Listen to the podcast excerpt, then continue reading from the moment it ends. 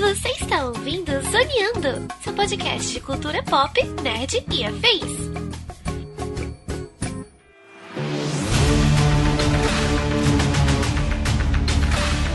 E começa mais um Zoneando Podcast, o seu podcast sobre cultura pop, nerd e afins, meus amigos. E aqui, host neste programa, aquele que gostaria muito mais das aulas de física, se elas viessem ali, ó, juntinhas com as aulas de história, estou eu, Thiago Almeida. E juntamente comigo ele, que é o maior fã do Christopher Nolan no país, Luiz Otávio. Já estou tendo uma imagem denegrida nesta, nesta gravação que nem começou ainda direito. Já estou tendo a minha imagem denegrida. Apesar do que, eu também não tenho nada contra ele, não. Eu só não acho ele esse visionário. Visionário é o Zack Snyder. Talvez eu seja meio polêmico. É, o auto-intitulado visionário. Mas talvez eu tenha algumas opiniões polêmicas sobre esse filme, sim, porque Barbie é muito melhor, por exemplo, do que esse filme. É, e eu devo dizer que se eu estiver distraído, gente, é porque eu tô vendo a tela ali atrás do Thiago, que eu sempre gosto de Mentira, ver ele tá vendo o jogo do Vasco nesse momento que a gente tá gravando. Por isso que. Também. Também. Mas aí é quando eu estiver olhando assim, ó. Que a TV tá ali, entendeu? Quando eu estiver Tá só certo. distraído, é porque eu tô. Tá certo. Tô vendo Pois a é, meus amigos, estamos aqui reunidos esta semana para falar de um dos maiores, né? E não é assim por nada não, mas é realmente um filme muito grande. Um dos maiores filmes de 2023, Oppenheimer, né? Trazendo ali a vida, a história, os principais acontecimentos na, na vida do, do pai da bomba, né? Como ele ficou conhecido aí, ah, na, a sua alcunha histórica, interpretada ali pelo Killian Murphy, sob a direção de Christopher Nolan e grande elenco, um dos maiores filmes do ano. É sobre isso que vamos falar no programa de hoje, portanto, sem mais delongas, e vamos ao cast.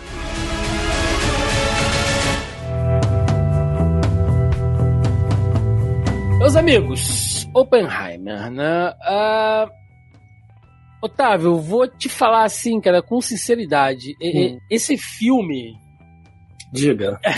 É o que eu quero de você, né? Thiago, é sinceridade. Apenas Seja sinceridade. sincero comigo. Oppenheimer, Isso. cara, ele é um fenômeno. Porque não só ele, né? Antes da gente falar do, do filme em si, eu acho que vale muito, muito a pena a gente citar uma coisa legal. Você falou sobre Barbie. E Oppenheimer e Barbie são dois filmes que vão entrar para a história do cinema como indústria, como mercado, pela brincadeira do, do, do Open Barbie, né? Ou do Barbieheimer. Pra quem não sabe do que eu tô falando, é o movimento que foi criado ali. Ele não foi um movimento muito natural, e foi muito estimulado, principalmente por Hollywood, né? Ah, por quê? A gente saiu de uma pandemia, né? Se você não, não, não esteve em coma aí nos últimos 5, 10 anos, você sabe que a gente saiu de uma pandemia. E os cinemas. E, ne- É, e também pois é. tô sendo Não, mesmo o negacionista. negacionista, né? ele Sempre- entende sempre que algumas coisas pararam, fecharam. Ele pode não, não acreditar no vírus, mas ele sabe que parou. De motivos. E o cinema foi uma das atividades mais prejudicadas, né? E muita gente se voltou para o streaming, inclusive os serviços de streaming, eles até anteciparam lançamentos de filmes, tivemos filmes lançados diretamente em streaming. Ah, o mercado mudou, né? Foi um acontecimento e a pandemia ela afetou a história da humanidade em muitos pontos e em um deles a história do cinema ali como as coisas são distribuídas. E muita gente, Otávio, se habituou a isso, né? A galera meio que perdeu essa coisa de ir ao cinema, porque, cara, eu tô no conforto do lar. Ah, é uma coisa que a gente comenta muito aqui, né? Sempre que a gente fala sobre cinema, o ato de ir ao cinema. Ir ao cinema é um puta trampo, cara. Tu gasta uma grana, né? Tu pô, tem que se deslocar às vezes, Sim. paga passagem. Se não paga passagem, vai de carro, gasolina, estacionamento. Ah, quero uma pipoquinha, um refrigerante. Porra, já vai uma grana. Aí vai ver na sessão. Aí tem que reservar lugar se for um filme muito cheio. Aí chega lá, porra, é gente falando, é celular tocando, é gente comendo, é gente brigando, né? Hoje em dia Uh, uh, no filme da Barbie mesmo, né? Viralizou vídeo de gente caindo no soco. Então, assim, tá estressante ir pro cinema. E, e, e, e, esse movimento do, do Oppenheimer com a, com a Barbie, de dos atores de um filme irem no filme do outro concorrente, digamos assim, mostrando, tipo, não, é, é legal que você vá nos, nos dois filmes, né? Top Gun pegou um pouco disso também, assista, assista tudo. tudo. Dê um levante. Ele é, por mais que as pessoas não gostem do filme, tem, há de se reconhecer né, que ele é importante para o mercado. Ele foi importante para o mercado sim. nesse momento. Sim, sim. É, você falou aí até do, do Missão Impossível, né? O Tom Cruise, na verdade, ficou meio bolado com o Nolan, porque ele queria que o Nolan adiasse o lançamento do Oppenheimer para que o Missão Impossível pudesse ficar em mais salas IMAX. e aí o Nolan. O Nolan ignorou uma pandemia, ele vai atender o pedido do, do Tom Cruise. Não vai, né? E aí ele lançou o filme quando queria e o Tom Cruise, inclusive, ficou bem incomodado com o Nolan. Mas eu acho que tem muito disso, assim. A gente vai falar sobre o filme aqui em si. Tem alguma, alguma série de pontos que eu não gosto do filme. Apesar de eu não achar o filme ruim, tem algumas coisas ali importantes que eu não gosto dele.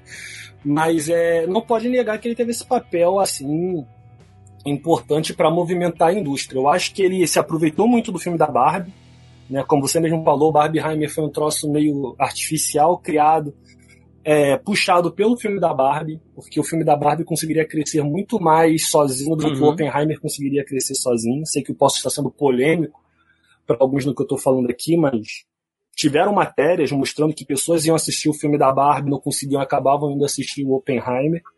Né? Então, é, o Oppenheimer se aproveitou muito disso, mas no final quem se aproveitou mesmo foi a indústria do cinema que estava precisada, né? Como diria, estava precisada disso. Quentin Tarantino fez isso, foi num dia e comprou o bilhete para assistir um filme, aí saiu de um e depois foi no cinema em frente e comprou o bilhete para assistir o outro, justamente para estimular isso, porque Hollywood pode parecer bizarro o que eu vou falar, Tem, mas Hollywood está precisando muito. de dinheiro.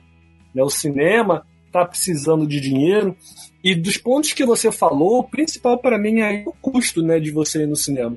É, depende do cinema que você vai aqui no Rio de Janeiro, depende da sala que você for assistir. Pô, tá maluco. Sessão, é. Você vai pagar 80, 70 conto. Você paga todos os serviços de streaming com essa Pera grana aí, aí, cara, atualmente. Pois é, entendeu? Não, não faz sentido. A pipoca não é barata. Às vezes vem é, fria. A pipoca não é um pouco barata porque é 70. Dura. Às vezes vem fria né? Ia ser pois é. E, sem sabor. Então, ia 70 tá reais é, sem a pipoca, né? Porque não é o combo 70 reais o combo, é 70 reais só o ingresso. Aí se tu tem uma família, se tu vai pegar o ingresso de 40, por exemplo, de 20, uma família de 4 já são os 80. Né? Então, assim, a gente sabe que 80 reais é sim, um prato sim, de comida para a família no almoço, dependendo de for comer. E aí a galera acaba não indo. Às vezes o pai prefere, não vou levar o Enzo no cinema é porque eu já tenho é. que pagar o ingresso. Vou chegar lá e vou ficar me empentelhando querendo pipoca, e aí eu não vou poder comprar, e aí já vai ser estressante, e aí ele vai ver o povo comprando pipoca. Sim. Enfim. E né? a gente pode realmente entender né, a, a, grandiosidade desse filme pelos seus números também. Uh, Oppenheimer, Sim. ele como eu falei, ele é dirigido pelo Christopher Nolan, né? E grande elenco ali. Ele teve um orçamento de 100 milhões, que é um orçamento até modesto, se a gente pensar uh, no que o Nolan tem feito ultimamente, mas vale lembrar que ele meio que rachou com a Warner, né? O, o, o, Nolan que tinha uma parceria muito grande com a Warner, ele acaba rachando ali, principalmente porque Tenet né, não foi lançado da maneira que ele queria, e tal. A gente já, né, ele falou aqui que o, que o Nolan não é muito de, de acatar decisões, então ele fica. Gente, é, o filme é né? é mais então importante que o isolamento meio social, né? emburrado ali com a Warner. Acabei, acabou fechando com a Universal, só que ela falou: olha, a coisa não tá boa, né? A gente tá aqui com, com os cintos apertados. O seu orçamento aqui é de 100 milhões, né? Faça aí o melhor que você puder fazer. E o cara realmente fez um filme ali de três horas de duração, né, com esse orçamento de 100 milhões de dólares, que faturou, bicho, nada mais, nada menos do que 950 milhões até o momento, segundo aqui informações do box office, né? O que é fantástico, né? Se o filme custa 100 e fatura quase um bilhão, ele é uma das maiores bilheterias do ano, né? Ele tá ali abaixo de, de, de Mario, Sim. de Top Gun, de Barbie, né? Mas ele tá ainda no top 5 filmes.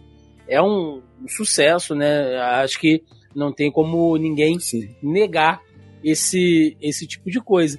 Mas algo que eu vejo muito em Oppenheimer, né, quando você olha para a história, porque ela é muito lógico que ela é uma biografia, né? O filme nada mais é do que uma, uma biografia, né? Um, um, um, recorte de parte da história do, do Oppenheimer real, né? O cientista ali, uh, mais focado no, no, no que foi escrito no livro o American Prometheus, né? O Prometheus americano, que pega muito dessa fase do Oppenheimer uh, fazendo parte do lado do projeto Manhattan e desenvolvendo a bomba atômica e algumas repercussões ali e muita coisa, lógico, foi tirada porque o livro abrange uma parte maior da história do, do, do cara. Mas eu a gente está numa fase, Otávio, que muito se discute, né? E aí vamos puxar aqui o, o velho Scorsese, que o cinema atualmente, e isso sozinho daria tema aqui para um outro podcast, nós já fizemos inclusive um podcast sobre isso aqui, né? Uh, se é que estamos cansados de filme de super-herói, a gente já falou sobre isso aqui no, no Zoneando, que a galera meio que perdeu essa coisa do cinema arte, né? Do cinema de filmes mais encorpados, voltados para diálogo, né? Você citou o Tarantino, a gente tem o Nolan agora, uh, o próprio Scorsese, o, o, o, então, assim, esses diretores mais old school, né, mais classicões, que, que, que marcaram toda uma geração com esses filmes mais robustos, eles perderam muito espaço no cinema para filmes da Marvel, né, filmes de super-herói, para filmes Velozes e Furiosos, Transformers e Godzilla e King Kongs. É... O Nossa, excelente Deus que nos ajude. Mas o que eu quero dizer, né, cara, dando essa, essa volta toda, é que esse ano eu gostei de ver, cara, filmes. É até meio ridículo falar assim, filmes fora de circuito, né? Porque geralmente a gente fala isso sobre filmes indies, né? Filmes ali mais de, de, de festival e tal. Mas uhum. quando a uhum. gente pensa assim, filmes que não são blockbusters, né? Ou melhor, eles são, mas não são esses filmes verão norte-americano, Oppenheimer tá nessa, né, cara? É legal ver ainda que existe demanda uma galera que quer assistir esse tipo de filme, independente se ele tem três horas de duração, com, com, cenas de 15 minutos só de diálogo, né, sem mais nada acontecendo. Eu fico feliz de ver que há essa demanda ainda. Eu acho que volta pro que a gente falou antes, né? Que assim, Hollywood precisava de dinheiro. Então, o que que dava dinheiro? Filme de homenzinho brigando, filme com explosão, né? Tanto é que saiu Transformers, saiu um monte de coisa nesse sentido, que é o que costuma dar dinheiro. Velozes e Furiosos. Então, eles foram apelando para isso. E aí esses filmes que aparentemente não tem tanto apelo assim acabaram ficando realmente com, com um espaço mais reduzido. Eu, eu, acho que você sabe disso, acho que você teve a oportunidade de, de estar em lives que eu falo isso. Sim, que eu sou contra esses filmes muito grandes, né? Assim, eu acho que o filme ter três horas, ele precisa realmente ter três horas. O que eu vejo às vezes são diretores que ficam querendo encher linguiça pro filme ficar durando, pro filme ficar durando, e o filme podia ter uma hora e quarenta, uma hora e cinquenta, o cara faz um filme de duas horas e meia, né? Eu acho que o Oppenheimer, ele mal ou bem consegue até administrar bem uhum. o tempo, né? São três horas de filme, você sente as três horas de filme, né? É um filme que não, você é, não, de maneira alguma, você já sente... não é isso você sente que você tá ali acompanhando um filme de três horas, mas não é um sentir tão incômodo assim, né? É um sentir que, dentro da proposta dele, ele até que conseguiu conduzir bem, até porque as atuações estão muito boas, né? O Killian Murphy está muito bem, Robert Downey Jr. está muito bem, o Matt Damon tá muito bem. É, sobre as mulheres eu vou falar daqui a pouco sobre, sobre elas no filme. E aí, não é porque eu acho elas um problema, uhum, que fizeram, uhum. mas aí a gente aborda isso daqui a pouco. Mas as, as atuações do filme estão muito bacanas, estão muito bem, e eu acho que conseguiu reproduzir bem ali um pouco do clima né, da, da situação. Ele optou por não mostrar as bombas Sim. em ação propriamente dita, e, e, faz sentido, né? Acho difícil o Hollywood querer ficar lembrando o que foi que eles causaram em Hiroshima e Nagasaki, né? Então vocês colocam ali o cara que um dos coordenadores do projeto como herói, não mostra o que, que ele fez, né, o produto do, das ações dele, e depois mostra ele lutando contra. Né, que aí você fica numa zona, num, desco, num uhum. desconforto controlado. Né, tu faz um meia-culpa, mas tu não faz tanto. O famoso assim. foi mal, eu tava né, doidão. É... Fui moleque, fui moleque. É, foi mal, é. é isso que eu ia falar, errei, fui moleque. Entendeu? Mas foi um moleque mais ou menos, porque eles estão até, até, hoje né, aí fazendo isso, só não estão tacando bomba, mas a mesma ideia, o mesmo modo de ver o mundo, continua do mesmo jeitinho, né? Mas eu acho que o filme é, é feliz na proposta dele, mas eu, eu discordo de algumas escolhas técnicas do, do Christopher Nolan. Não sei se você quer falar disso não, agora. Não, vamos indo, vamos indo. Né? A, gente pra, vai, a gente vai fazendo essa, essa introdução porque já, já que você puxou a parte histórica, né, vale fazer essa, essa pequena contextualização. Como você disse, ele não mostra a questão das, das bombas e ele é um filme. Porque assim, o cinema está repleto de filme de guerra, né? Quem acompanha a gente aqui nos podcasts ou lá no canal sabe que eu adoro filme de guerra, enfim. Mas existe também um, um, um grande filão para filmes que se passam durante um cenário de guerra, que não são necessariamente filmes de fronte, né? Então, Oppenheimer é um, é um bom exemplo. Uhum. O jogo da imitação, se a gente for pensar também, é um ótimo exemplo que pega um, um cientista também, né, desvendando ali. É, é, são, são, são filmes que você consegue traçar uns paralelos ali. E aí nesse também é... mostra tudo que ele fez Aí no final, quando não tem mais nada, só vem umas letrinhas falando, ó, fulano se matou. É, pois é, não, não, não...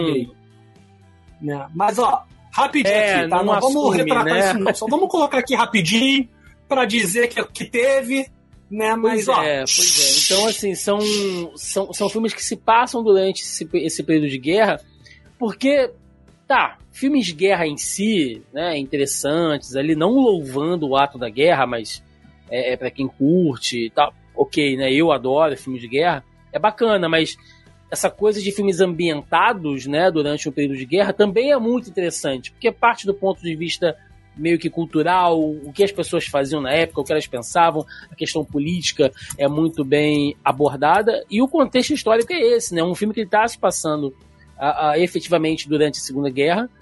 Há uma corrida armamentista, digamos assim, porque né, e a gente não vai entrar em muitos detalhes aqui, mas a questão da bomba atômica, né, porque você tinha cientistas uh, na Alemanha né, que já uh, estudavam isso de maneira enfática, a União Soviética também já tinha pesquisas avançadas, e os Estados Unidos entraram nessa corrida, porque é, se for possível fazer, nós temos que fazer primeiro, porque já havia é, é essa eu, eu, eu acho legal, né, que no filme tem aquela parte que o, o Matt Damon, o, o, oficial lá, né, o militar do interpretado pelo, pelo Matt Damon, chega pro Oppenheimer e fala: "Tá, mas qual a chance de dar merda nisso aqui, né?" E o Oppenheimer fala: ah, "Quase zero." Eu, Como assim quase zero? Não, quase zero. Né? Mas se não for zero, a gente pode dizimar a Terra inteira, né? Pode iniciar aqui um é. é. A atmosfera entra em combustão. Fica sossegado, né? Que eu acho que tá, acho que não vai dar ruim. E confia, confia no pai confia no certo. Pai. Então existia muito já dessa ideia de que se desse certo seria algo realmente destrutivo. Então, é, o filme se passa nesse ambiente, né? E é legal, Otávio, porque para quem curte história, eles vão jogando as coisas.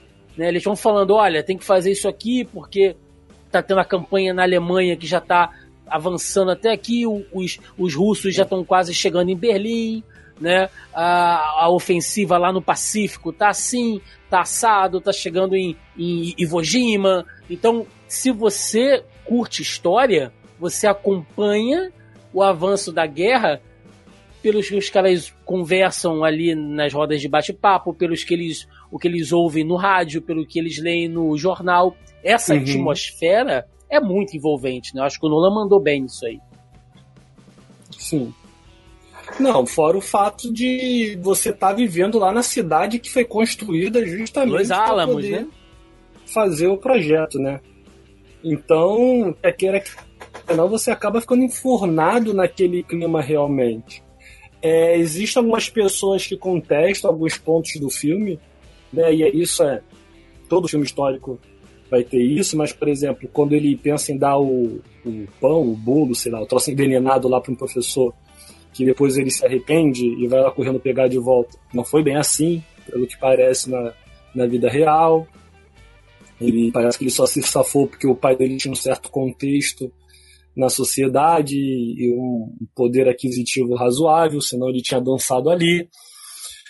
É, mas eu acho que ele consegue fazer esse clima de tensão mesmo de da corrida, né? Assim, você precisa construir algo para que você consiga resolver isso daqui, porque se você não construir, os inimigos de repente vão construir antes e você pode se estrepar e você pode é, uhum. ser, a, ser a vítima, né? Na verdade, é, é, é uma grande disputa para ver quem vai fazer o outro de vítima primeiro. Né? Eu não quero ser a vítima, mas aí a partir do momento que eu não quero ser a vítima, eu naturalmente vou fazer com que Sim. o outro seja a vítima. Né? Ou, ou pelo menos é o caminho que eu escolhi a fazer o outro como vítima, porque você poderia fazer o teste. Né? Vou dar um exemplo assim, tá? Exemplo bem esdrúxulo. Mas, por exemplo, a Coreia, Billy Mesh faz teste aí, ó, dizendo, ó, o que a gente tem aqui. E, ó, é. Esperto que a gente tem isso aqui agora, hein? Entendeu? Eles podiam ter escolhido isso na época. Eu fazer, ó, não, vamos aqui. E aí, não, vamos tacar logo em duas cidades japonesas. E que, sendo verdade que o filme mostra mesmo, o cara escolhe de acordo com é, é, esse, esse é um, um, né? então, um, mito, né, que ele é relatado ali em, em alguns livros realmente que falam de, sobre a Segunda Guerra, que um dos oficiais norte-americanos esqueci o nome dele agora, que ele. Porque os alvos iniciais já seriam Kyoto, Kyoto estaria ali no, no, no topo da, da lista, mas como Kyoto, além de ser a, a capital cultural do Japão, né, lembrando que Tóquio só, só, veio a ser uma, uma central, né, uma cidade central anos depois, ali, né, Edo, como eles chamavam, mas Kyoto né, an antes já era é, o centro do Japão funcionava em Kyoto e tal. Então, assim, pelo fato do cara ter passado a lua de mel lá e a esposa adorar Kyoto, eles escolheram outras cidades, né? Mas são, são acasos mesmo. Se, se a gente pensar, Nagasaki também não era. Perdão, Hiroshima também não era um dos alvos iniciais, né? Ela estava lá embaixo, na lista, mas por uhum. causa de mudanças meteorológicas, os caras tiveram que escolher e tal. É uma coisa assim, é, é escabrosa, né? Se a gente pensa é, no, no, ato da bomba atômica, né? Do, do, um genocídio em massa. Ah, Tiago, mas estava em guerra. Ok.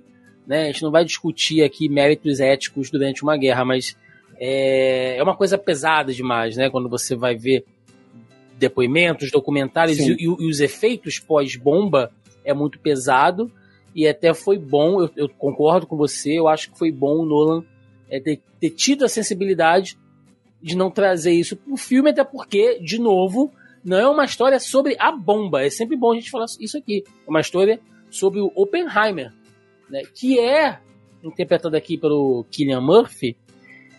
E aí, Otávio, eu acho que vale a gente gastar um, um tempinho falando dele, porque o Killian Murphy é um cara pitoresco, né? Ele é o, o, o galã feio né? É o cara que é charmoso, mas é feio, ele é uma espécie de Daniel Craig ali, né? Tem cara de surrado, mas é um cara charmoso.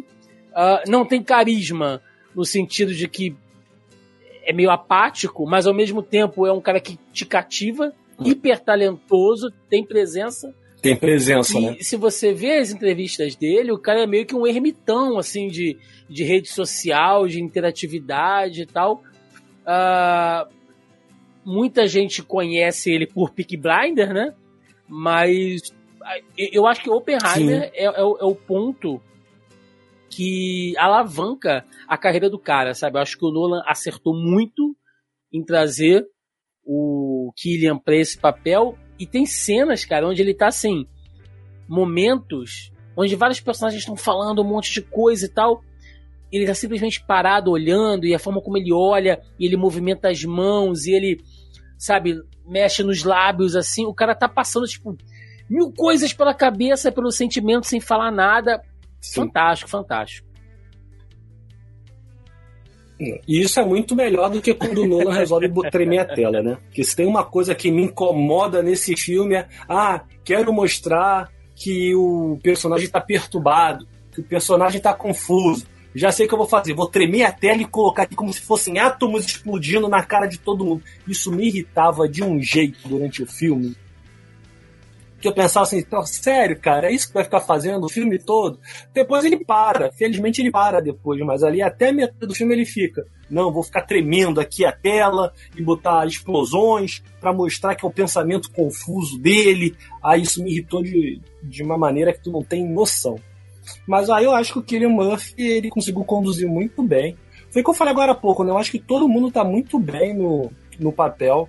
É, até o cara que faz o uhum. Einstein, ele aparece pouquinho, né? Mas as cenas que ele aparece, você tem a presença ali do. Você percebe, não. Pô, esse cara tem um peso aqui, não é só porque o Einstein, mas a maneira que ele tá se comportando na cena. É, Meio enigmático ali, né? Muito bacana. É, tipo, o que, que ele falou realmente? Será que ele falou alguma coisa? O que, que ele não falou? Como que ele tá vendo isso tudo? Qual o conselho que ele deu? Qual conselho ele deixou de dar? É, e aí eu já vou uhum. aproveitar um gancho, esse gancho para falar justamente do que o filme não fez, né? Que foi tratar bem Justo. as personagens mulheres. Assim, né? A Florence Pugh tá no filme pra tá, ficar pelada. Assim. A, a, dois terços das cenas da Florence Pugh no filme ela nua, sem motivo, assim. E não são cenas que precisavam, que exigiam que a atriz estivesse nua. Ah, Luiz Otávio, mas tem uma cena que eles estão ali é, transando, então tu quer que ela transe de roupa? Não, não quero que ela transe de roupa. Mas eu já questiono, aquela cena precisava estar ali daquele jeito? E outra coisa, precisava mostrar a nudez da atriz? Todo mundo sabe, todo mundo não, mas qualquer diretor mais ou menos sabe como tu gravar uma cena sem que tu precise ficar mostrando o seio, a bunda da, da atriz e o Nolan lavou as mãos em relação a isso. Então, parece que a Florence Pugh tá aí no filme só pra estar tá pelada, como o personagem dela tinha um peso muito maior ali na história do filme em si, na própria história do, do Oppenheimer. Né? E aí depois você tem a esposa dele também, que são pouquíssimas cenas que a esposa e quando dele ela é tá, ela brilha, né? que é quando a ela tá, ela que brilha. faz. Quando ela tá, ela tá brilha, né? Quando o roteiro, quando a direção deixa ela brilha mas é muito pouco, são muito poucas cenas. Durante muito tempo ela tá ali só com uma corna que tá do lado do cara, apesar de tudo. Né? E, e na verdade não, não é isso também. Né? Então acho que o, toda a sabedoria que o roteiro e a direção tiveram para tratar os personagens homens, as personagens mulheres eles meio que que ignoraram e falaram, ah, é. é. isso aí, né? Vamos botar uma pelada, vamos botar a Florence Pugh pelada porque vai fazer barulho e a Emily Blunt vai estar tá aqui para ela eu, eu, eu concordo quando te, contigo. Inclusive, eu fiquei é, até meio assim, triste, né? Quando a Pug é tirada do filme, né? Lógico que a personagem. Eles estão seguindo a história, né? Então, ok. Mas assim, uhum. você sente que é meio que um desperdício, né? Você traz uma atriz como ela que tá numa fase muito Sim. boa lá da carreira e, e, você vê que poderiam ter aproveitado mais, inclusive outros atores fazem é quase um filme de ponta, né? Você tem, você tem atores muito presentes Sim. ali, mas tem outros vários fazendo ponta. Então, assim, se, se, a gente for pensar aqui no elenco, né? O próprio Murphy, a, a, a, a Pug e a Emily Blunt, né? Se for pensar no, no, no elenco só de mulheres. Aí você vem com Robert Downey Jr., Matt Damon, Rami Malek, Gary Oldman, Jack Quaid, Josh Peck, o Casey Affleck, o, o Kenneth Bragman. Cara, só homem, né? Aí, ok, Sim. Thiago, então uh, justifica que as mulheres tenham tido pouco espaço? Se a gente for pensar, e aí assim, pode parecer até uma passada de pano pro, pro Nolan, né, já que ele foca no universo militar, político e científico, se a gente pensar um pouco também, né, que a gente está falando de um universo norte-americano dos anos 40, é, no meio científico, militar e político eram homens, né? Você tinham poucas mulheres ali. Então, assim, até Sim. justifica que não hajam, que não existam muitas mulheres no filme. Mas sendo assim, se você só tem duas mulheres de relevância, porra, então dá mais espaço para elas, né? Vamos aproveitar direito, né, cara? De novo, assim, a, a, eu acho muita sacanagem que fazem com a, que fazem com a Florence Pugh. Quem não assistiu ainda, depois de curiosidade, presta atenção. Ela aparece na primeira cena vestida, depois ela tá pelada é. o tempo todo. Entendeu? E assim, e, e, e, nudez que não se justifica, né? Uma nudez que tu fala assim, não, aqui você consegue entender. Não, não justifica. Não tinha para que expor tanto a nudez da atriz assim, assim. Não é à toa que na época teve gente caindo de mar e falando, é, o Christopher Nolan não sabe trabalhar personagens femininas, né? E, e esse uh, filme mostrou isso. Falando do Nolan agora, né? É, é lógico que o, hum. que o elenco em si, como a gente disse, ele, ele tem muitas pontas, né? Porra, tem Gary Oldman, Rami Malek fazendo ponta no filme. Cara, é. parece aqueles filmes dos Trapalhões, que, do, que eles estão no lugar, Sim, de repente entra o Dominó, mas o, o Matt Damon tá música, muito bom, né? Tá fazendo a coisa do militar carrasco. Robert Downey Jr., excelente, né? E com a maquiagem que envelheceu Sim. ele muito bem, então Sim. É, é, faz um ótimo papel, mas o filme, se a gente pensar, o, o Otávio, ele tem assim se for pensar em montagem, tá? Ele não é. Além de ele ser um filme longo, ele não é um filme fácil de se assistir. Porque ele tem assim, umas três cronologias. Né? Você tem aquela parte ali que é meio preto e branco, que é quando o. O Strauss, né, que é interpretado pelo Robert Downey Jr., tem mais destaque. Então é um ponto de vista meio externo, mais Sim. focado na, na presença dele. Você tem uma paleta mais amarelada ali, que é mais o passado, né, do, do Oppenheimer uh, e, uhum. e, o Nolan brinca com essa questão das cores, né? Então, assim, quando as coisas estavam mais quentes, né, com, com a luz mais quente, é quando estava se desenvolvendo ainda a questão da bomba, criando o, o, a cidade lá de Los Alamos, né, estruturando o projeto Manhattan, e aí você tem uma paleta mais fria, né, que é tipo assim, agora que foi descoberto, testado e usado, vem a parte do julgamento e tal. É... Não, e tem... aí tem uma coisa curiosa, desculpa te cortar, que eu nem acho tão brilhante assim, mas é algo diferente que ele fez, porque geralmente é. o preto e branco é o passado, né? E nesse filme preto e branco é justamente o que está acontecendo no futuro. Então, quando a gente está no preto e branco, já são as consequências do que a gente está acompanhando sim. na história do filme. Talvez seja assim, para você focar muito mais faz. no que está sendo dito do menos no que está sendo mostrado. Tipo assim, a imagem aqui ela, é. Não, é, ela não tem tanta importância como o conteúdo. Não sei. Fazendo uma leitura aqui, não, não parei para pensar uhum. muito bem em cima disso. Mas a questão é que é...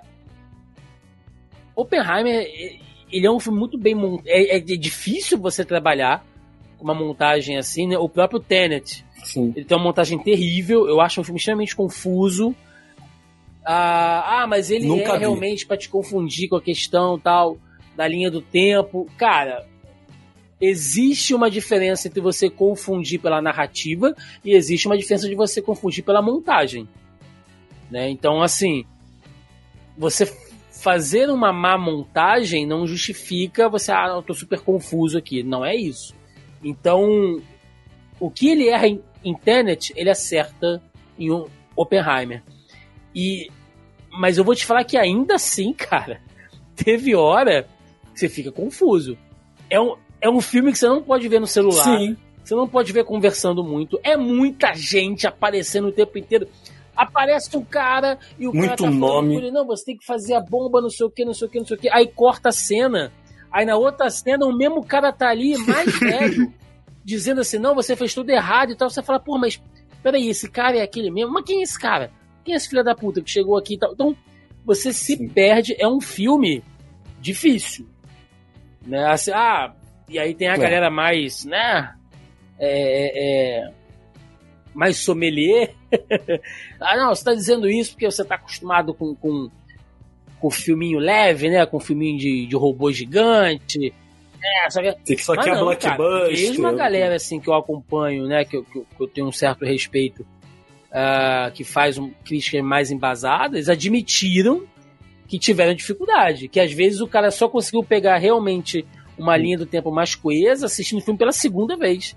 Porque é muita informação, cara. É um filme extremamente uhum. denso uhum. de você assistir. Não, e muito nome, né? Não é só muito personagem, é muito nome. Então, cara, é... quando o filme. É, e aí, o problema é meu, né? Mas quando o filme começa a ter muito nome, quando a história começa a ter muito nome, quando o livro começa a ter muito nome, eu já começo a, a prestar atenção. Game of Thrones, né? porque é, porque, pô, cara. Ah, se o fulano. Se não, dependendo da quantidade de gente, se não mostrar o rostinho do fulano falando, ou se o fulano for alguém muito importante, assim, que apareça constantemente. É fácil de acontecer esse filme, isso. Tu tem que tomar cuidado mesmo, porque tu, tu pode se perder facilmente. E é o que você tá falando, né?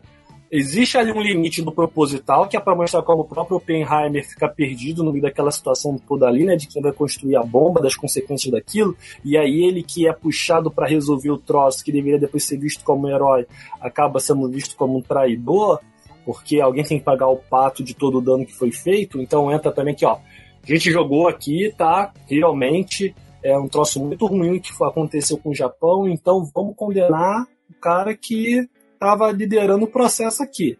Ninguém mais tem a ver com isso, não, tá? O problema é esse cara aqui, que inclusive tinha ligações com o comunismo, tá? Então, ó, a gente aqui não é tão culpado. O problema é esse bode expiatório é, aqui. É, para você lidar com a questão da opinião pública, né? E tudo mais. E uhum. o filme ele faz essa essa construção com essas três linhas do tempo, né? Vamos colocar assim, essas três cronologias misturadas e eu, eu entendo que, assim, para você uh, ter uma noção de espaço-tempo é um pouco confuso. Mas a construção do Oppenheimer, né, como ele vem da construção de um professor, de um acadêmico uh, extremamente vaidoso, uh, egocêntrico, né? Até um cara que realmente começa a ponderar do que ele fez. O Nolan faz isso muito bem ou talvez os créditos sejam muito mais do que Liam Murphy, né? Que consegue passar isso ali. É, é, porque é, eu, eu gosto do Nolan, mas eu acho ele um diretor muito mais de método do que de pessoas, né? Eu não sei se ele dirige pessoas muito bem, mas o Sim. Murphy é excelente e ele mostra né, essa, é, é, até na, nas cenas que ele tá com a, com a Florence, né? Por mais que sejam, poucas, quando ela joga as coisas na cara dele ali e ele tá meio tipo, não, mas eu sou. Porra, eu só sou um estudioso, eu só sou um acadêmico e tal. E ela fala, não, cara, o mundo é muito mais que isso. Sabe? É, escolhe a pica menor aí e senta, porque todo mundo tem responsabilidade. A gente tá passando por uma transformação no mundo, né? E, e, essa guerra vai acabar em algum momento e você tem que se decidir, cara. Você é um cara importante, tá de frente com um projeto, então. Né, e a própria esposa depois cobra ele também, né? A Blunt vai lá e fala: pô, tu apertou uhum. a mão do cara, teu otário. Porra, qual é a tua, né? O cara fez isso então, contigo, ele, agora tá ele você é o aí, tempo todo bombardeado, então ao mesmo tempo que ele tá o bambambam bam, bam ali sendo aplaudido, aclamado, quando chega em casa o cara tá tipo, caralho, o que que eu fiz e tal. Então, como construção de personagem, cara, tipo assim, se a ideia foi, vamos contar a história da biografia do Oppenheimer, né? Logicamente que é uma coisa reduzida e aí sempre vai ter algum historiador que vai falar, olha, isso não foi bem assim e tal, mas no geral, se a ideia era passar a humanidade do personagem e não só o cientista, ele fez isso muito bem, né? Sim, eu acho que o o filme acerta em muitas coisas. E eu acho que o fato da gente fazer aquelas uhum. ponderações sobre os personagens femininas, acho que mostra que realmente tem um problema ali na, na condução da direção dos personagens em si. É, agora, os atores conseguiram fazer bem o que era proposto. Né? A, a cena da Emily Blunt. Ah, tu vê o ódio no olhar dela cara, ali, né? O desprezo. Pô, tu, vê toda a é raiva dela ali na, naquela cena. Tipo, sério que tu vai vir com, assim, com essa mãozinha para cima de mim? E é só com o olho, cara. É só com o olho, entendeu? Ela não faz mais nada. Então, assim, eu acho que tem muito mérito do, dos atores ali. Porque o Christopher Nolan é, é do técnico, né? Assim, ah, então eu vou construir a explosão semelhante à, à bomba atômica. Sim. Né? Ele está muito mais preocupado em fazer a construção da bomba atômica em si, pelo menos a impressão que eu tenho, do que de falar para ator, meu filho, inclina um pouco para cá, porque se você inclinar para cá, Até porque tu, porra, tu é o Gary Oldman, então, né, cara? Eu não tenho que te maior. ensinar como é que tu vai fazer. Tu é o Kenneth Branagh, cara. Eu não tenho que te ensinar como é que você vai fazer, né? E, e, e, por mais que o Nolan tenha os problemas dele, a gente tem sempre que admitir que ele é um diretor que chama elenco, né? Tu vê que o cara, ele deve ter mandado é. lá no grupo de zap dele, Poxa, rapaziada, vou fazer um negócio aqui, quem quer participar? E a turma, né? É igual amigo oculto de fim de ano. Não, eu topo. Eu tô dentro. É. Mas o Killian Murphy, que é que era que não, vai até na, na dívida Sim. de gratidão, vamos dizer assim, né? Porque o Killian Murphy, se a gente for parar pra pensar, qual é o grande filme que o Killian Murphy aparece? É o ele, Espantalho ele do é o Espantalho Galã, né? né? Ele tá. tá naquele extermínio. É. Ele volta no 3. Então, assim, é, ele já tinha feito Extermínio, que é um bom filme, sim, mas sim, é um filme sim. meio nichado, nem todo mundo conhece, né? Então, é o Batman que leva ele pra, pra, pra todo mundo conhecer. Blinder e traz ele de volta para Oppenheimer, né? Então é, é excelente. Uhum. E, cara, nessa loucura toda de montagens e construção de personagens, né? E, e da politicagem e tal, eu não sei se você, se você teve essa impressão, Otávio, mas Dentro dessas três horas, né, e ele é, como a gente já falou, ele é um filme que você sente as três horas, eu tenho a nítida impressão que são dois filmes. Você tem um filme que começa né, mostrando um cara acadêmico que é chamado para entregar, para fazer parte de um projeto ultra secreto, e aí ele tem aquela coisa meio dele montando ali o projeto Vingadores, né? Ele vai atrás dos cientistas, constrói a cidade, uhum. tem o ápice que é eles testando a bomba e aquela cena dele sendo aplaudido ali, né, pelos, pelos soldados, né, pelos jornalistas e tal.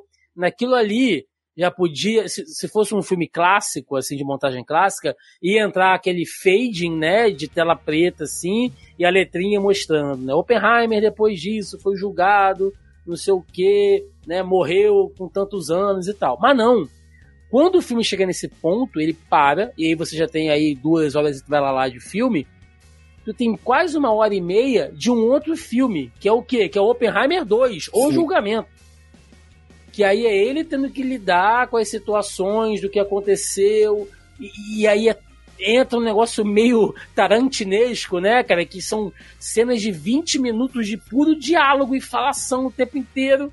E, blá, blá, blá, e é outro filme aquele senso de urgência para você desenvolver a bomba, ele acaba, e aí você tem todo mais uma hora e meia, uma hora e vinte de filme, uma outra pegada. Sim. É, ele, ele já vai meio que fazendo isso, né? Assim, a, gente já tem esse segundo filme, uhum. as cenas em preto e branco do, do, do lado do início. É porque mesmo esses momentos são momentos do, em preto e branco são momentos de urgência, né? Depois que a bomba sai, que a gente vai para o julgamento propriamente dito, as coisas já estão caminhando num outro nível e aí realmente o, os dilemas são outros, os debates são outros e a inquietação do próprio Oppenheimer acaba ficando mais evidente, inclusive, né? Porque enquanto você está ali na loucura da construção da bomba, tá todo mundo frenético. Depois que a bomba foi construída, quem continua frenético é o Oppenheimer tentando é, lidar com as consequências do ato dele. Então acho que tem muito disso realmente, assim. São dois filmes. Você poderia muito bem fazer um filme só da construção da bomba, tirando uhum. todo o preto e branco, tirando toda a construção, né? Que seria um outro filme menor, seria uma outra proposta, mas o Nolan depois resolveu ir a fundo nessa questão do julgamento. Eu não sei se realmente quem acaba se metendo depois é o Kennedy. É, eu vou ficar devendo informação, também. ou se ele só botou, é, se ele botou ali só para fazer um, um gancho. Mas eu acho interessante tu ver o. Porque o cientista no filme sempre se ferra, né, Tiago? Quer queira, quer não. Filme de catástrofe é porque ninguém escuta o cientista. E aí, mesmo quando escuta, é pro cientista construir a bomba e ele que vai se ferrar.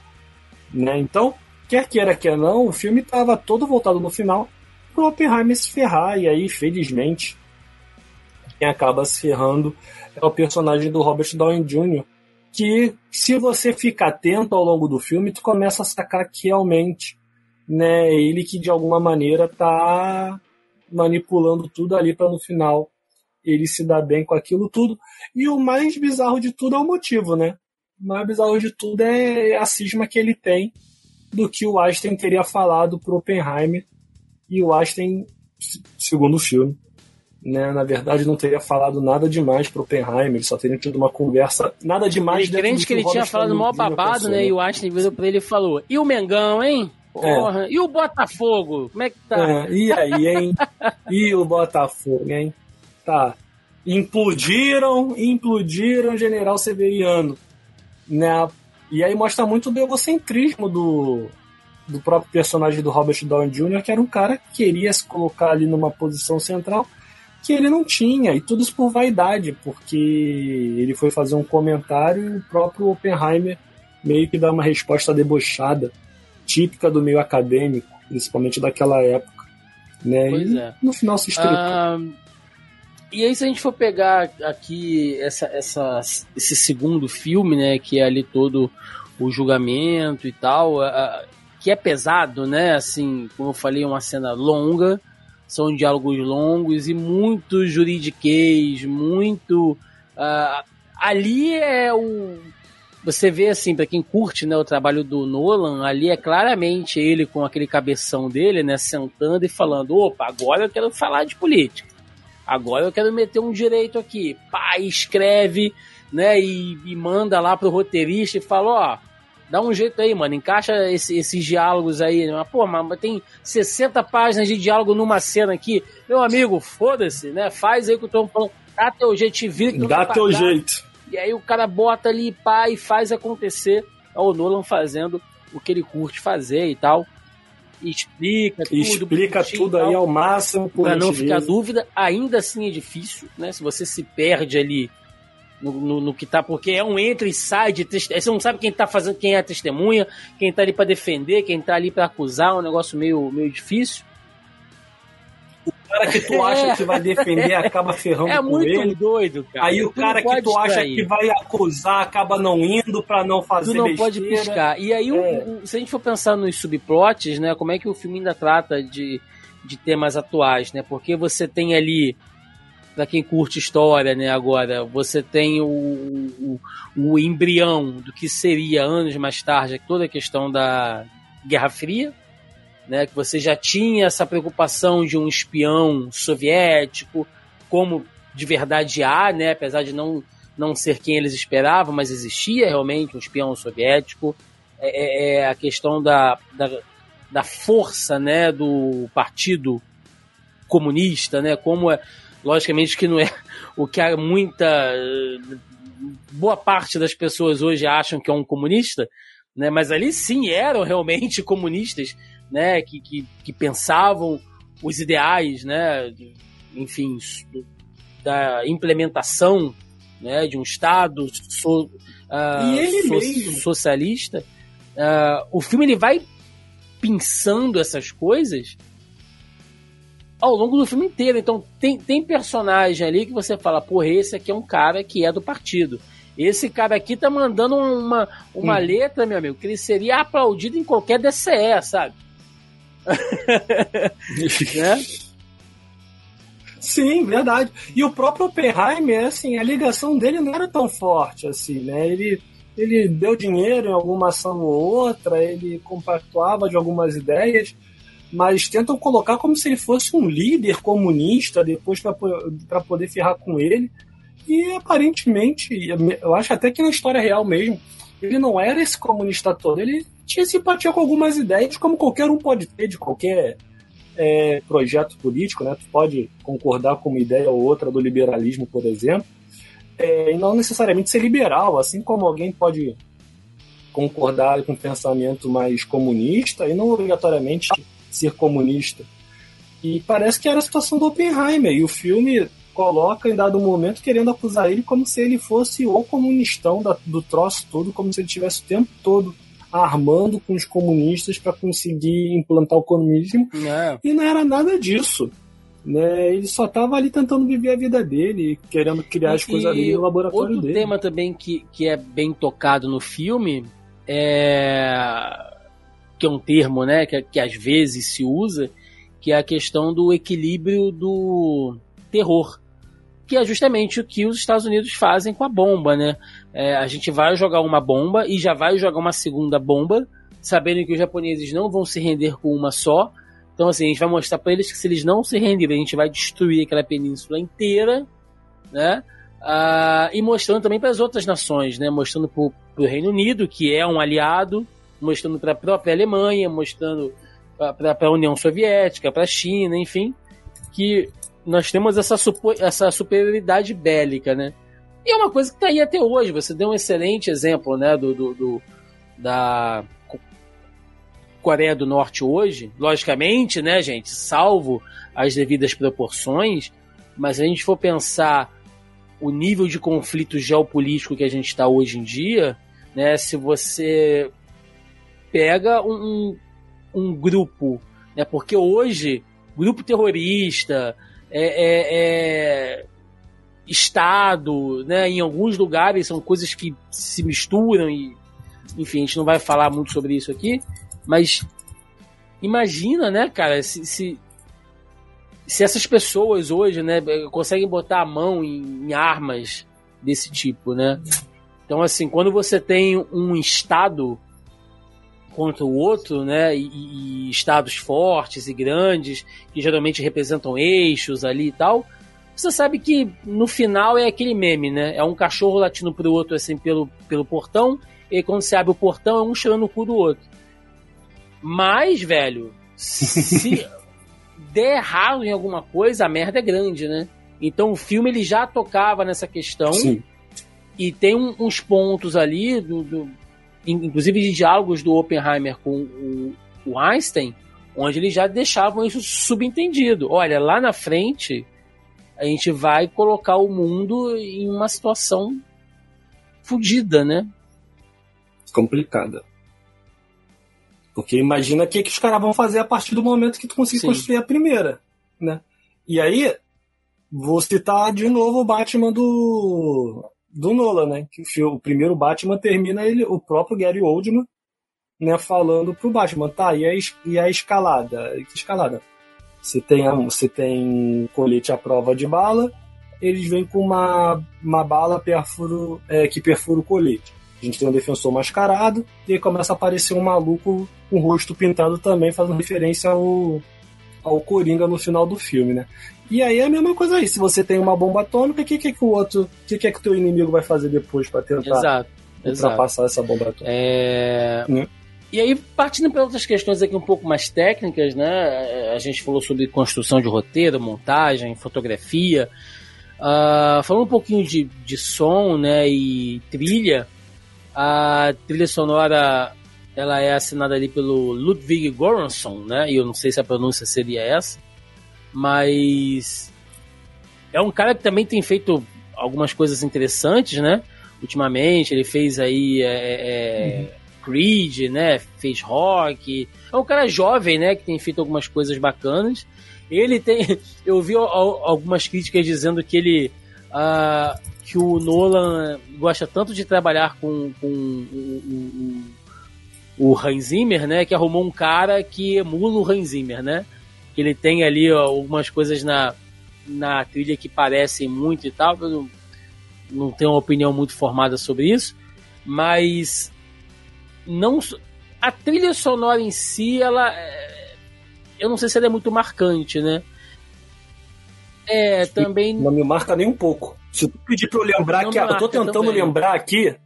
Mas o, o, o uso de sonoplastia é interessante, porque às vezes, né, naqueles momentos de confusão ali, por mais que você não goste das cenas de, de, de tela tremendo, para mostrar que o personagem está em conflito, mas o, o Nolan usa muito ali nessa sonoplastia, nessa montagem de som, zumbido, estalo, microfonia, Sim. né, para mostrar essa confusão. Então, na narrativa ajuda muito. E aí uma coisa que na hora eu fiquei sem entender, mas que depois eu acho que foi realmente um, uma decisão artística interessante, é que na hora da bomba mesmo é mudo. Não tem som. Você tá esperando um negócio Sim. tipo ah, catástrofe e não tem som. Mas no meu entendimento, a falta de som é para você se conectar com a monstruosidade, sabe, das chamas e do fogo e da capacidade destrutiva. Então, assim, é aquele momento que o cinema fica em silêncio, pensando que é um filme para ser visto em cinema, onde as pessoas só veem fogo e destruição, que é o que uma pessoa que será Sim. atingida por uma bomba atômica vai ver por um segundo. Sim. E tem até o fato da distância que eles estão, né? Então, naquele momento, ele faz. A gente só escuta o som quando a onda né, de impacto chega nos personagens. Aí a gente escuta. Mas eles também não mostram logo de cara, né? Eles fazem a contagem e aí o filme fica em silêncio e eles também não mostram se deu uhum. certo. Tu sabe que deu certo porque o filme é sobre isso. Mas eles também não, não mostram logo de cara que deu certo. Eles ficam um tempo assim mostrando os personagens em si no silêncio. E aí depois mostra a explosão propriamente dita. E aí realmente assim, ó, é um pico de tensão, mesmo você sabendo o que, que aconteceu, mesmo você sabendo que, que deu certo o projeto, né? é, tu fica tenso ali pensando, deu certo na primeira? Se você não conhece a história, tu assim, será que não deu certo na primeira? Será que eles tiveram que fazer de novo?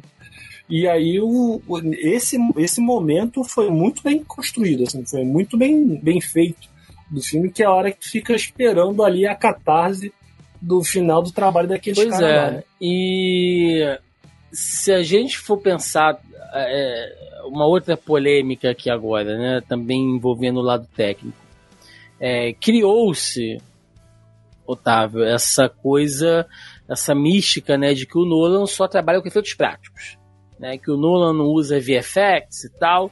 E realmente, né, se a gente for pensar no cinema hoje, né, caras como o Nolan ainda prezam muito efeitos práticos, né, e ele deu entrevista, né, dizendo que ele ia construir a explosão da maneira mais prática possível e tal, e realmente ele faz isso.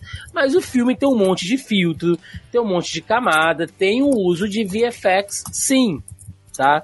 É... Mas nos créditos do filme, né, eu vi que levantaram meio essa, essa questão de que para manter ainda essa imagem de que o Nolan é um cara é, é, é 100% off VFX, né? CGI, efeitos gráficos, ele meio que suprimiu, cara, nos, nos créditos, algumas pessoas responsáveis pelo trabalho de VFX, né? Isso eu não sabia, não. Então, pois é, eu vi que teve a galera levantando isso. Eu não serei leviano aqui, né? Apesar de talvez já estar sendo, uh, de cravar alguma coisa em relação a isso, mas é algo que tem que se pensar, porque a gente acabou, né, deixando esse podcast bem datado, a gente acabou de sair de uma greve, né, de roteiristas e atores em Hollywood, e parte dos profissionais de VFX tem batalhado por uma sindicalização, porque hoje cada vez mais, Sim. né, os artistas digitais estão sendo requeridos ali no uso de inteligência artificial, chroma key, maquiagem digital, né? Enfim, diversas áreas do VFX, uh, ah, inclusive dos efeitos práticos também. Essa galera tá se sindicalizando, tá se organizando, então não tem essa, cara, sabe? Eu acho que se o cara trabalhou, se ele colocou ali, eu acho que não é vergonha. Né? Você faz o efeito prático até onde dá, bicho. Né? O, o, o Spielberg em Jurassic Park 1 nos anos 90, usou lá mecatrônico pra cacete. Tanto que o filme você consegue assistir ele bem até hoje. Mas tem coisa ali que é CGI também, porra. Quando mostra aquele monte de, de brontossauro Sim. andando ali, porra, não são uns bonecos de, de 30 metros de altura, sabe? então. Não, assim, eu acho que você está sendo muito esquerdista, que claramente todo mundo sabe que sindicato só serve para atrapalhar trabalhador, que a relação é, funcionário-patrão é a melhor maneira de você conseguir uma condição melhor de trabalho. Então, você vir com esse discurso assim, claramente, se fosse na época, você seria preso por ser Seria comunista. julgado ali, né, junto com Oppenheimer. Você seria julgado, entendeu? A gente que veio de uma reforma trabalhista ali que mostra como a flexibilização das leis são uma maravilha para o trabalhador, né? Tu vem com esse papo de sindicato? Como assim, gente? Ainda mais sindicato de artistas nos Estados Unidos. Ah, não, esse podcast foi por um caminho muito tortuoso, Thiago. Entendeu? Você está trazendo aqui problematização Ai, e mimimis, entendeu? Que não condizem com a cultura pop. Tá legal? Então você que tá querendo lacrar. Eu fui convidado aqui para um podcast que quer lacrar. Porque imagine você, em pleno 2023, a gente precisar definir. Lacração não, lactação. Não é mesmo? Por... É, aí já é contigo. É, mas, cara, é absurdo, né? Eu espero que a galera tenha entendido que eu estou aqui trabalhado na ironia, mas é um absurdo. Em 2023, um diretor, supostamente, resolver tirar o nome da galera que trabalhou para manter a imagem dele, pô. Entendeu? E aí, é, é, isso daí que você falou do pessoal dos efeitos especiais é algo que começa a ser debatido mesmo. Porque da indústria hoje é a galera que não tem sindicato. E aí a própria Marvel, né, pra gente não falar só do Nolan, a própria Marvel tá passando por um problema sério por causa das empresas de FX dela, né? Eles mandaram embora uma, uma diretora lá, que é, é meio bode expiatório, bode expiatório e meio realmente responsável, é, porque eles estão tirando o couro desses caras, entendeu? O trabalho deles está sendo, que tá que ser feito numa velocidade que não tem como fazer, e depois ainda dizem que o trabalho dos caras não tá bom, porque eles não souberam fazer quando a verdade não é essa. Né, o Nola a gente já brincou aqui é, antes, né, quando a gente falou, e ele já tem tomado algumas posturas muito complicadas, né? O fato dele não conseguir trabalhar bem com, com personagens femininas no filme, é, o fato dele ter peitado e querido que o Tenet fosse lançado na pandemia, quando a, nos cinemas, quando o isolamento social ainda não estava, é, não tinha caído ainda, e aí agora essa questão também aí de tirar o nome de algumas pessoas dos efeitos especiais, né, de supostamente ter tirado o nome de algumas pessoas dos efeitos especiais para manter uma certa imagem, mostra que é uma figura complicada de se trabalhar, né? Não é um dos mais complicados, talvez, na história de Hollywood, que a gente já teve histórias muito mais escabrosas, né? Mas mostra que é um cara complicado que, em nome de uma imagem, que em nome de um certo poder, acaba ferrando a vida dos outros, ignorando todo o trabalho dos outros. Né? A gente realmente espera que o pessoal. E aí, falando mais especificamente depois da greve, né? a gente realmente espera que o pessoal do FX, do, dos efeitos especiais consigam se organizar. O problema dessa galera é que muitas das empresas é. não são no mesmo país. Né? Então, você tem a, a, uma parte da empresa, né? E quem está contratando nos Estados Unidos, por exemplo, mas você tem uma empresa Canadá, que está na Nova Zelândia, é. a outra está no Canadá, a outra está não sei aonde lá da Europa. E aí você conseguiu organizar isso, organizar leis trabalhistas, ó que absurdo, em 2023 a gente falando de leis trabalhistas, mas a gente organizar lei trabalhista né, de uma galera que está espalhada pelo mundo é muito mais complicado do que você organizar, por exemplo, o sindicato dos atores que precisam ir aos Estados Unidos para gravar, né, ou que de repente vai fazer uma gravação em Quebec, mas eles estão é, localizados, eles estão, vamos dizer, eles estão enraizados, vamos dizer assim, nos Estados Unidos. Né? Então essa galera do FX, a galera dos efeitos, eles vão ter que pensar bem como fazer e a gente realmente espera Exato. que eles se resolvam. Então, Otávio, pra gente fechar, né, cara, tuas considerações finais aí de, de Oppenheimer. Minhas considerações finais de Oppenheimer é que Barbie é muito melhor. É, mas falando sério agora, eu acho que é um filme ok. Eu acho que é um filme tecnicamente bem feito, bem produzido. Ele é um filme que eu acho que de certa maneira ele consegue consegue passar o que ele quer passar, mas eu, vou, eu posso dizer tranquilamente que okay. eu não sou fã do filme. Ah, Luiz Otávio, vai passar Oppenheimer, tá passando Oppenheimer agora, bora não, não, não, tem outra coisa passando não, entendeu? Até é. porque, de novo, são três horas de filme, né, gente?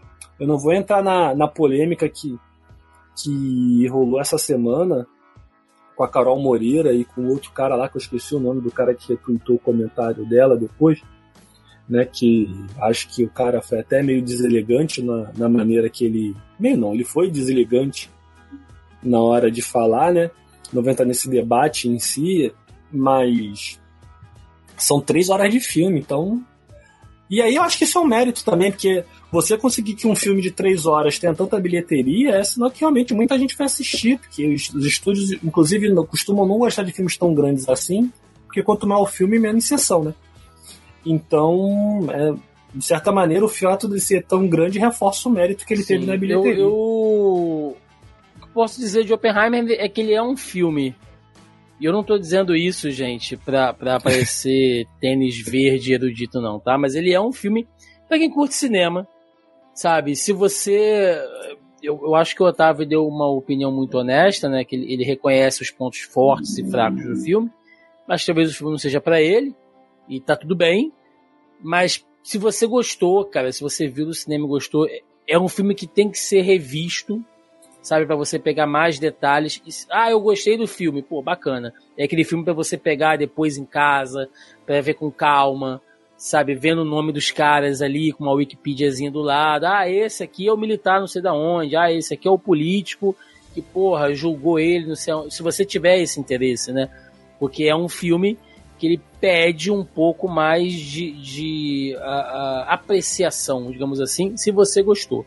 Né? Eu gostei do filme, reconheço algumas falhas, né, como a gente falou aqui, a questão da trilha sonora, das personagens femininas, de que ele é um pouco confuso às vezes nessa montagem dele, eu não sei se é tão proposital, mas ainda assim é um baita filmaço, um elenco do cacete, né? Conta uma parada muito importante, é, tem sensibilidade em alguns momentos, então é um filmaço, não é à toa que é uma das maiores bilheterias do ano, né? E agora é esperar aí o que que seu Christopher Nolan vai trazer pra gente é, no futuro. É isso então. Vamos lá, vamos pro encerramento. Vamos embora.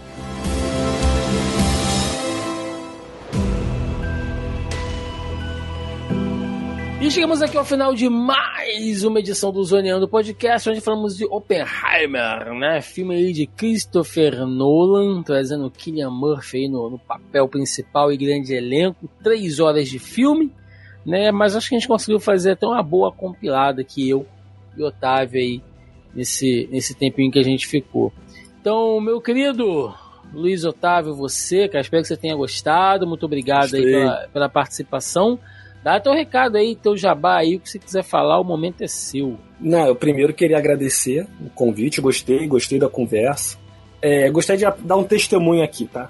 Hum. Se você acha que vida de professor é fácil, a gente está gravando isso quase meia-noite. É verdade. E tem aluno me mandando mensagem no WhatsApp porque a nota não entrou no sistema. tá? Então, e o Vasco tá levando de 4 a 2 do Corinthians. Não, é, e o Vasco acabou de perder. Tava, tava empatado. Eu comecei a gravar este troço, o Vasco perdeu o jogo. Mas, enfim, é, reforço aqui o agradecimento. Espero ter contribuído de alguma maneira, tanto aqui conversa com o Thiago e para quem está nos acompanhando quero aproveitar o convite, a oportunidade para fazer um convite. Então, se você não conhece os dois faladores, procure tudo quanto é rede social: é, YouTube, TikTok, Facebook, Instagram, Twitter, é, Spotify. A gente também está começando a botar o conteúdo lá dos nossos vídeos lá também. E eu tenho um convite mais especial ainda, porque a gente está se aproximando no final do ano. E no dia 15 de dezembro nós vamos ter a entrega do troféu Blá Blá Blá, que é o prêmio dos faladores dos melhores do ano. E aí, se tudo der certo, no dia 1 de janeiro, a gente vai abrir a votação para as pessoas votarem. Né? A gente entrega o prêmio de acordo com o voto das pessoas que participarem da votação. Então, vai lá se inscrever no canal, que a gente vai colocar lá a explicação de tudo como funciona direitinho, vai ter o link lá, é, vão ter as categorias explicadas. Aí, dia primeiro tem a live, que se você estiver acompanhando isso depois do dia primeiro, tá, vai ficar gravada lá, então você pode assistir depois. Vai ter o link liberado e no dia 15 a gente tem a live também de entrega do Grande Prêmio dos Faladores, Troféu Blá Blá Blá, na sua segunda edição. Na primeira edição, inclusive, o Thiago estava lá, Sim. participou da entrega. Você pode assistir, inclusive, se quiser, a do ano passado. E então fica esse convite. Maravilha, maravilha. Então, confiram lá nos dois faladores aí, tanto no, no YouTube, né, como no Spotify aí, como o Otávio falou, vai ter link aí pra galera conferir. E pessoal, recadinhos de sempre, né? Lembrando mais uma vez que você pode conferir aí qualquer edição do Zoneando Podcast nos principais agregadores e aplicativos de podcast. A gente está no Spotify, no Deezer, no Amazon Music, enfim, né? qualquer aplicativo aí, qualquer agregador de podcast que você usar, vocês nos encontram, né? É só procurar por Zoneando Podcast. Estamos lá no nosso site, no zonae.com.br, onde a gente reúne os nossos conteúdos de redes sociais. Né? Afinal de contas, estamos aí no Facebook, tanto na nossa página como no nosso grupelho do Zoneando Podcast no Facebook. Nessa semana, então uma semana corrida aqui, eu estou tentando fechar as agendas de gravação para o final do ano, então não teve o nosso tópico da pré-pauta, mas né, quem acompanha a gente lá no grupo sabe que geralmente toda semana eu jogo lá o tópico do nosso podcast, e aí a galera joga lá suas perguntinhas, seus comentários. Então quem quiser participar é só procurar por Zoneando Podcast no Facebook, que vocês encontram o nosso grupo. Estamos aí no Twitter, estamos no Instagram, né? Tudo aí por Zona E, né? Tá tudo linkado aí bonitinho no nosso post. E estamos também na versão em vídeo desse podcast no nosso canal do YouTube, youtube.com/zona E. Vocês nos encontram lá, não só com o nosso podcast, mas com a nossa live de notícias da semana. Tem mais vídeos aí, tem conteúdo toda semana para vocês. Pessoal, é isso. Espero que vocês tenham gostado. Deixe nos comentários aí a sua opinião sobre Oppenheimer, né? Se você gostou, se a gente não falou de alguma coisa aqui, se vocês gostam dessa coisa histórica, científica, bota nos comentários aí da gente debater. E é isso. Ficamos por aqui e até semana que vem. Um abraço, até mais. Valeu. Valeu.